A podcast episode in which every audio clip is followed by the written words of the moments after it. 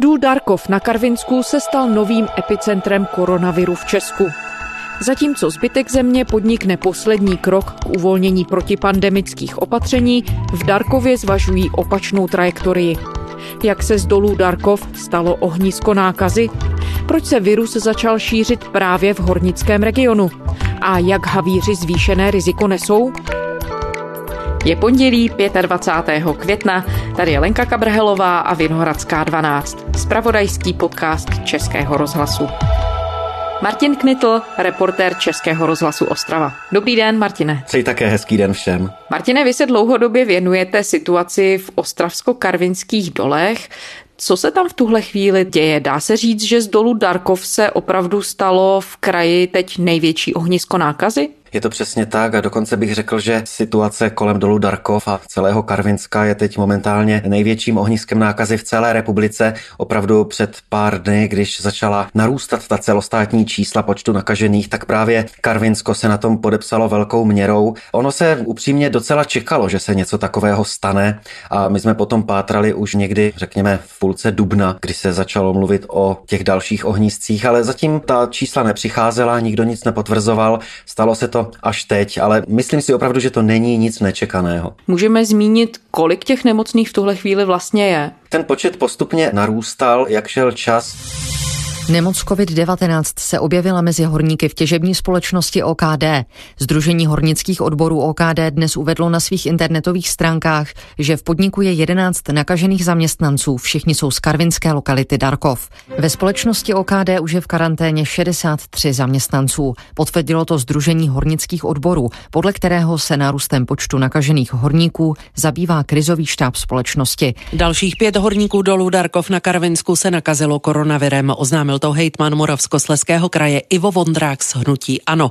Nemocných pracovníků těžební společnosti OKD je už tak celkem 16. Hygienici potvrdili 27 nových případů koronaviru v návaznosti na ohnisko v dole Darkov na Karvinsku.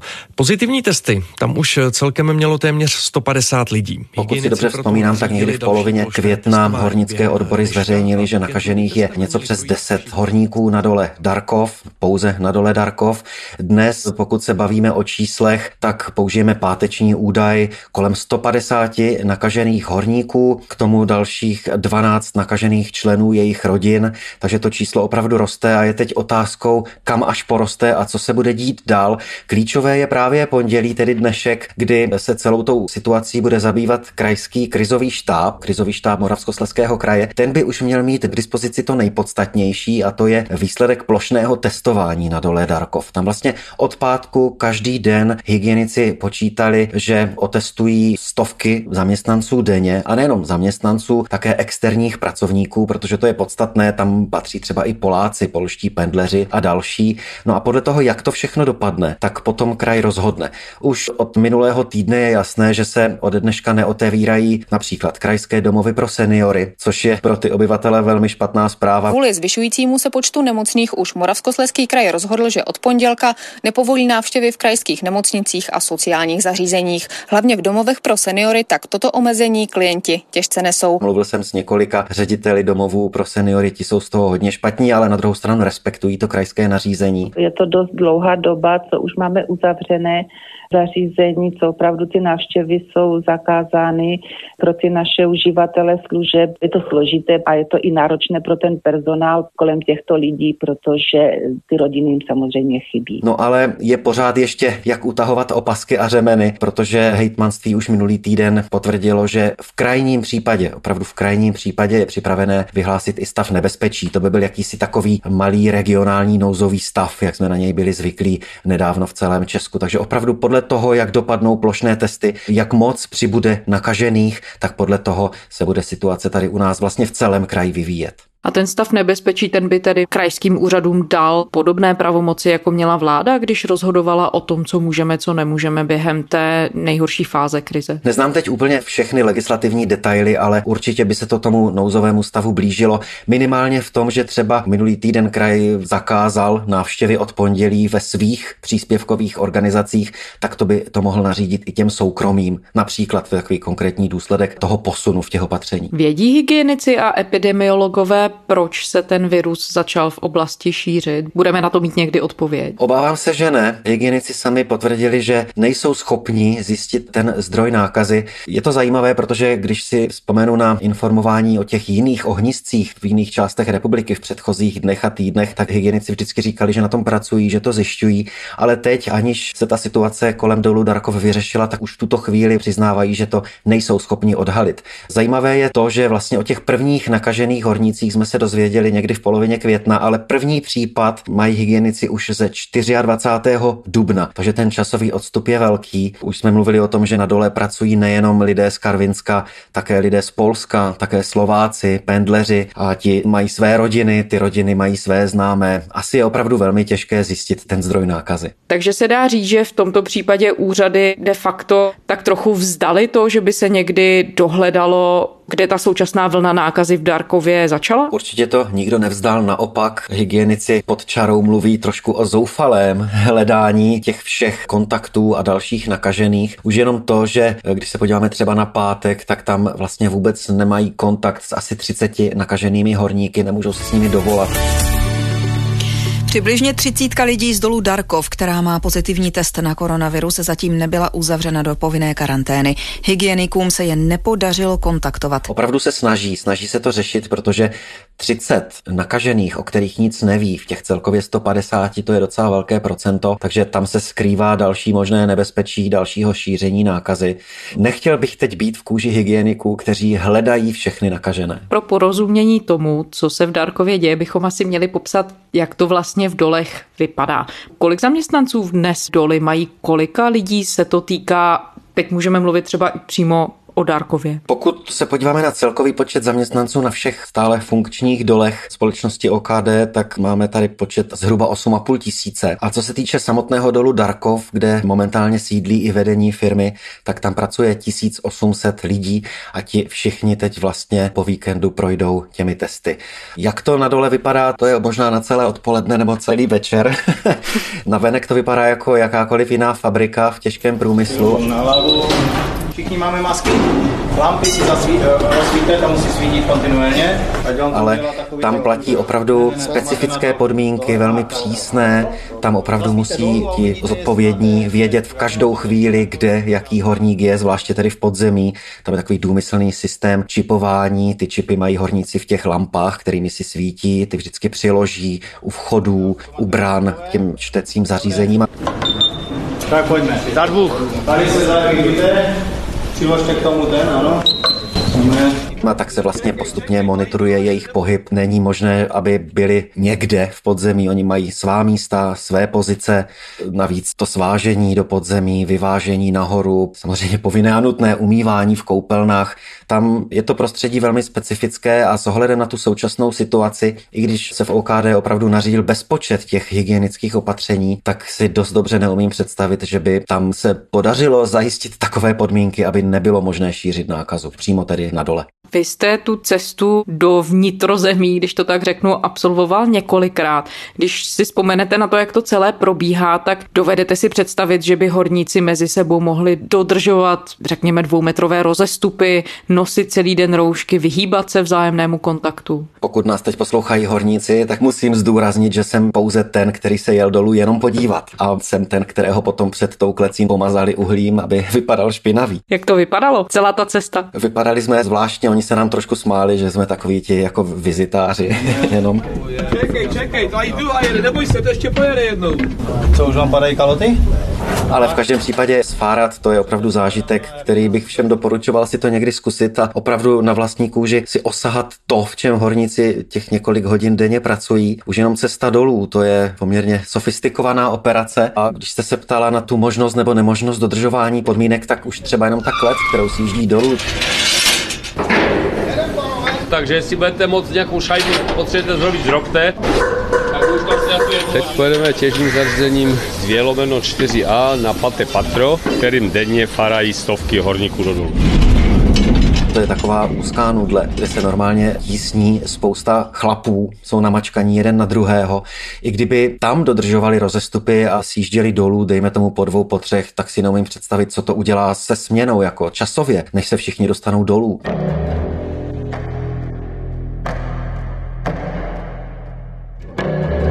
Tam třeba v podzemí jsou poměrně v uvozovkách široké chodby, prostorné, ale pak je tam čelba, jsou tam vysoké teploty. Tam opravdu nemůže ten horník stát kdekoliv, aby dodržoval rozestupy, musí být tam, kde je to nutné. A tam určitě neřeší a priori to, aby tato hygienická opatření dodržoval, i když oni fárají s respirátory, povinně fárají s rouškami, podle toho, co sami horníci říkají, tak těžit uhlí s rouškou, s respirátorem několik hodin v kuse je v podstatě nemožné. Potom, když se dostaneme na konec směny, tak velmi rizikové je potom to koupání, sprchování, které zabere spoustu času smít to všechno ze sebe. A zase, kdyby měli tam dodržovat rozestupy mezi sebou, tak nevím, co by dělali ti poslední, jestli by hodinu, dvě čekali, až na ně přijde řada. Je to tam těžké, opravdu těžké. A když jste takhle mluvil s horníky, co vám vlastně říkali po začátku té koronavirové krize? Jakým způsobem to oni všechno reflektovali? Byli třeba ochotní v zájmu svého zdraví ta pravidla dodržovat nebo říkali od počátku, že se to prostě absolutně neslučuje s jejich prací? No, horníci mají v prvé řadě v krvi to, že musí na šichtu, protože musí vydělat peníze. To je taková ta jednoduchá věc, která tam funguje a je to vlastně něco, co drží to hornictví pokupě a pohromadě. Oni prostě ví, že do té práce musí, co jim také jiného zbývá. Když by se rozhodli toto nedělat, a dát výpověď, tak je obrovský problém, co by jiného dělali v současné době a nejenom v současné době, i předtím. Takže oni do té práce prostě chodí, snaží se, neradi o tom mluví, jak to teď vlastně vnímají a těch několik málo, kteří se třeba rozpovídají, tak mluví právě v tom duchu, jak jsem to zmiňoval předtím. To znamená, že je těžké chovat se tak, aby splnili všechna nařízení a všechny podmínky. Jakým způsobem tedy vlastně doly na vypuknutí epidemie zareagovaly? Jaká opatření zavedly? Doly reagovaly vždy tak, jak jim to nařídili hygienici. Od samého začátku až do teď oni postupovali a postupují tak, jak jim to hygienici doporučovali a zřejmě i nadále budou doporučovat. Krajská hygienická stanice v Ostravě požaduje, aby se pracovníci z dolu Darkov nepřesouvali na pracoviště v jiné lokalitě. Toto nařízení již dodržujeme. V tuto chvíli také probíhá na dole Darkov přechod z čtyřsměného provozu na třísměný. Tam opravdu platí všechno, na co si vzpomeneme, co se týče těch opatření, dezinfekce, měření teploty, termokamery, čištění vzduchu různými způsoby, takové ty ionizační systémy nebo čištění pomocí ozónu. Dezinfikují se několikrát denně ta klíčová místa, ty těžní klece, ty výtahy, všechny možné dopravní prostředky, kterými se horníci přemístují. Takže těžko říci, co dál by ještě OKD mělo vymyslet, aby to riziko dále snížilo. No ono naprostého lajka může i napadnout, proč se činnost dolů nemůže pozastavit. Je možné si něco takového technicky představit, že by činnost dolů se kvůli koronaviru třeba zvolnila? To je zajímavé, protože už před pár týdny, kdy jsme řešili právě polské pendlery, takové to postupné uzavírání hranic, protože v OKD jich pracuje hodně Poláků a doly měli trošku problém s tím, jak se stavit směny, když jim Poláci nepřijížděli. Už v tu chvíli jsem se ptal, jestli je ve hře v rámci vnitřního opatření třeba i přerušení nebo zastavení těžby. Nikdy mi na to nikdo neodpověděl. To je jasné, protože to je extrémně choulostivá věc, to je krajní řešení něco takového udělat. Samozřejmě je možné tu šachtu dočasně zavřít, ale ono to není tak, že se tam někde na dveře pověsí cedule zavřeno. Můžeme to vidět třeba na dole Lazy v Orlové, poblíž Karviné, který nedávno skončil, nebo ještě před pár lety, když končil důl Paskov. To jsou šachty, které jsou v útlumu nebo před útlumem, tam už se netěží, ale pořád jsou tam stovky lidí dohromady, kteří musí se starat o to, jak to vevnitř chodí, zajišťovat odvětrávání, sledovat důlní vody, cokoliv dalšího. Důl nemůže být opuštěný, takže i kdyby se zavřel, tak stejně tam ti lidé budou a pak by ten efekt byl asi hodně malý. Když jste zmiňoval ty pendlery a přeshraniční zaměstnance, nakolik jsou karvinské doly na ně dnešní době odkázané? Jak velké procento pracovní síly tvoří? Je to poměrně významné procento, je to samozřejmě šachta od šachty jiné, ale fakt je ten, že zpočátku to vypadalo docela jako vážný problém, že ti Poláci nepřijedou, ale podařilo se tu těžbu dále zajistit. Tam se samozřejmě museli přeorganizovat směny, ta směnost jako taková se snížila, takže už to nejsou třeba čtyři směny, ale tři směny denně. Nějakým způsobem se to tam podařilo zajistit, aby ta těžba dále pokračovala i bez těch Poláků, kteří přijet nemohli. Někteří dále pracují, někteří žijí tady u nás v Česku, jsou tady i speciální hotely, které provozují polské agentury, které sem Poláky posílají, takže není to tak, že by doly byly úplně bez Poláků, to určitě ne. Takže nakonec se vymyslel nějaký systém, jakým způsobem ty zaměstnanci z Polska, ti horníci, mohli překračovat hranice. Hlavně tady někteří zůstali, někteří souhlasili s tím, že když se teď vracím trošku v čase zpátky, že obětují tu karanténu, ten čas na to, protože si chtěli tu práci zajistit. Určitě je to asi složitý příběh a umím si představit, že to nebylo úplně jednoduché. Teď myslím, jak to řešili samotné doly, aby si toto zajistili. Museli asi mluvit se spoustou lidí, aby ty směny dali dohromady, ale těžba pokračuje, to je klíčové. Ono se nabízí otázka, jestli podobné problémy se šířením koronaviru se objevily i v dolech na polské straně uhelné pánve, protože ta samotná technologie a to, že jsou tam ti lidé namačkaní na malém prostoru, to bude asi podobné. Určitě a dá se říci, že ten problém tam v polském Slesku je větší než u nás. Je tam více lidí, více se tam těží uhlí, je tam více šachet. Jsou to opravdu stovky nakažených horníků a stovky nakažených rodinných příslušníků v polském Slesku. Co vím, tak je to téma, které se v Polsku opravdu velmi sleduje. Te zasady bezpieczeństwa są tak naprawdę dwie. Z jednej strony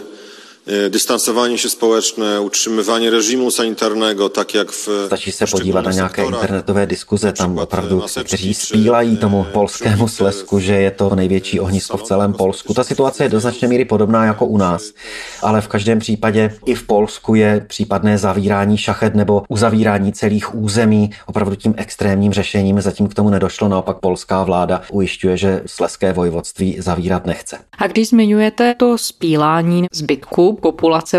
Jaké jste zaznamenal reakce v Karviné? Jak tam lidé na šíření koronaviru reagují? Já bych to možná vzal celokrajsky, protože na tom se krásně ukazuje ta rozmanitost Moravskoslezského kraje. Ono už totiž dávno neplatí, že těžba uhlí to je otázka ostravská, karvinská a frídecko-místecká. Postupně jak těžba mizí a doly se zavírají, tak vlastně činné šachty jsou už jenom na Karvinsku. Takže když vyjedete z Karviné směrem na Ostravu, tak sice v Ostravě vidíte ta těžní kola a ty věže, ale už jsou to pouze pomníky a památníky a těžba uhlí už je třeba v Ostravě minulostí, nemluvě o Opavsku, Novojičínsku, Bruntálsku, směrem dál, takže opravdu ta otázka může směřovat jenom na tu Karvinou a i tam, když jsem mluvil s lidmi, tak pokud to nejsou přímo horníci, netýká se jich to, nejsou to přímo rodinní příslušníci, tak to až tak neřeší. Ne, že by o tom nemluvili, to je velké téma, ale že bych se jí to nějak příliš dotýkalo, tak to si myslím, že ne. Nějak vážná ta situace vyhrocená, tak určitě ne.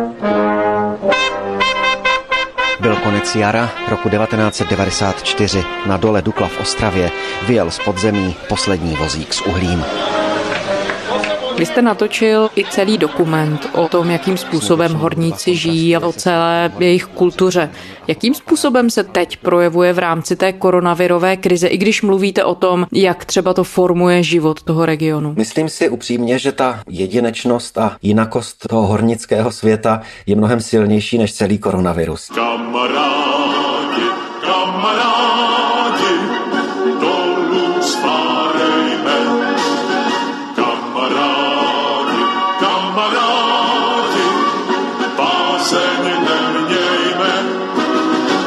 Horníci, když si vzpomenu i v toku času zpátky, oni si už prošli tolika přemety a salty a všemi možnými špatnými zprávami, že už jsou na to do značné míry zvyklí. Vzpomínám si, když se řešilo snižování jejich platů, když končily šachty. Na dole Paskov u Frýdku Mísku dnes končí těžba černého uhlí. Společnost OKD se rozhodla po 640 letech důl uzavřít kvůli vysokým ztrátám. Firma je od loňského roku v insolvenci. Konec těžby už oznámila státní bánské správě. Z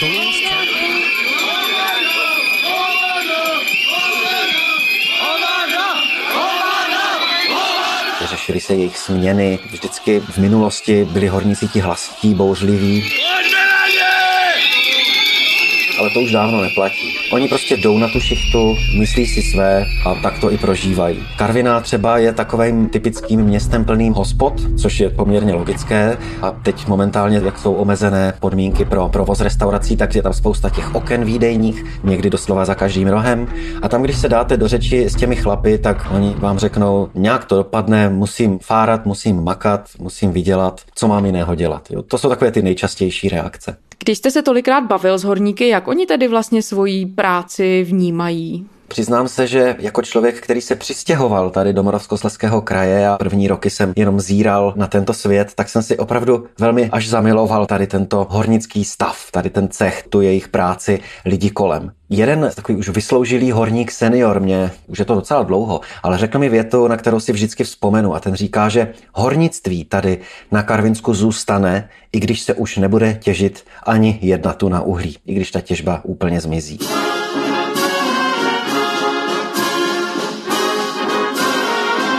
Tady jsou různé spolky, třeba krojovaní horníci, to je úžasná věc, oni se schází každý rok.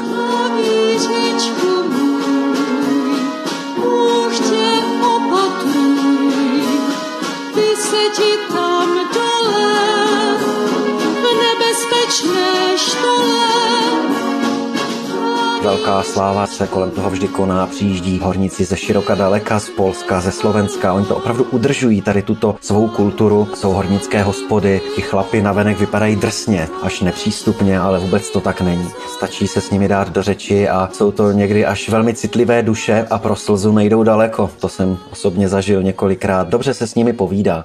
Oni mají tu svou práci rádi, i když je tvrdá, i když je drsná, jsou na ní hrdí a myslím si, že kdyby oni měli přijít, takže budou velmi smutní. Nejenom proto, že by těžko hledali tu práci jinou, prostě by jim to chybělo. Není problém narazit na horníka, který vám řekne, že fárá 25, 30, 35 let, že nikdy v životě nedělal nic jiného. Jak dlouho tady děláte? 43 roku. Já tady žiju od 15. Já jsem neměl 15 roku, jak jsem tu přišel a, a celý život je tady. Jo? A představte si někde, kde děláte 43 roku, že? To je celý život. To jsou někdy příběhy, které se těžko převyprávějí. A zbytek lidí, když se podíváte na ten život celého toho kraje, když říkáte, že na spoustě míst se fárání už utlumilo, tak jakým způsobem se to celé skládá dohromady? Třeba já bydlím v Opavě, což je nějakých pár desítek kilometrů od dolu Darkov a tady, co jsem se tak bavil s lidmi, tak ani vůbec nikdo neví o tom, že se něco děje na dole Darkov, pokud to nevidí někde ve zprávách nebo si to neposlechnou. Nemyslím si, že by to mělo nějaký zásadní dopad. Spíš si myslím, že lidi už tak nějak přirozeně věří, že teď sice nám stále narůstá počet těch nakažených, ale že se to zlomí, vrátí zpátky a situace se vyřeší. Už toho mají asi všichni dost.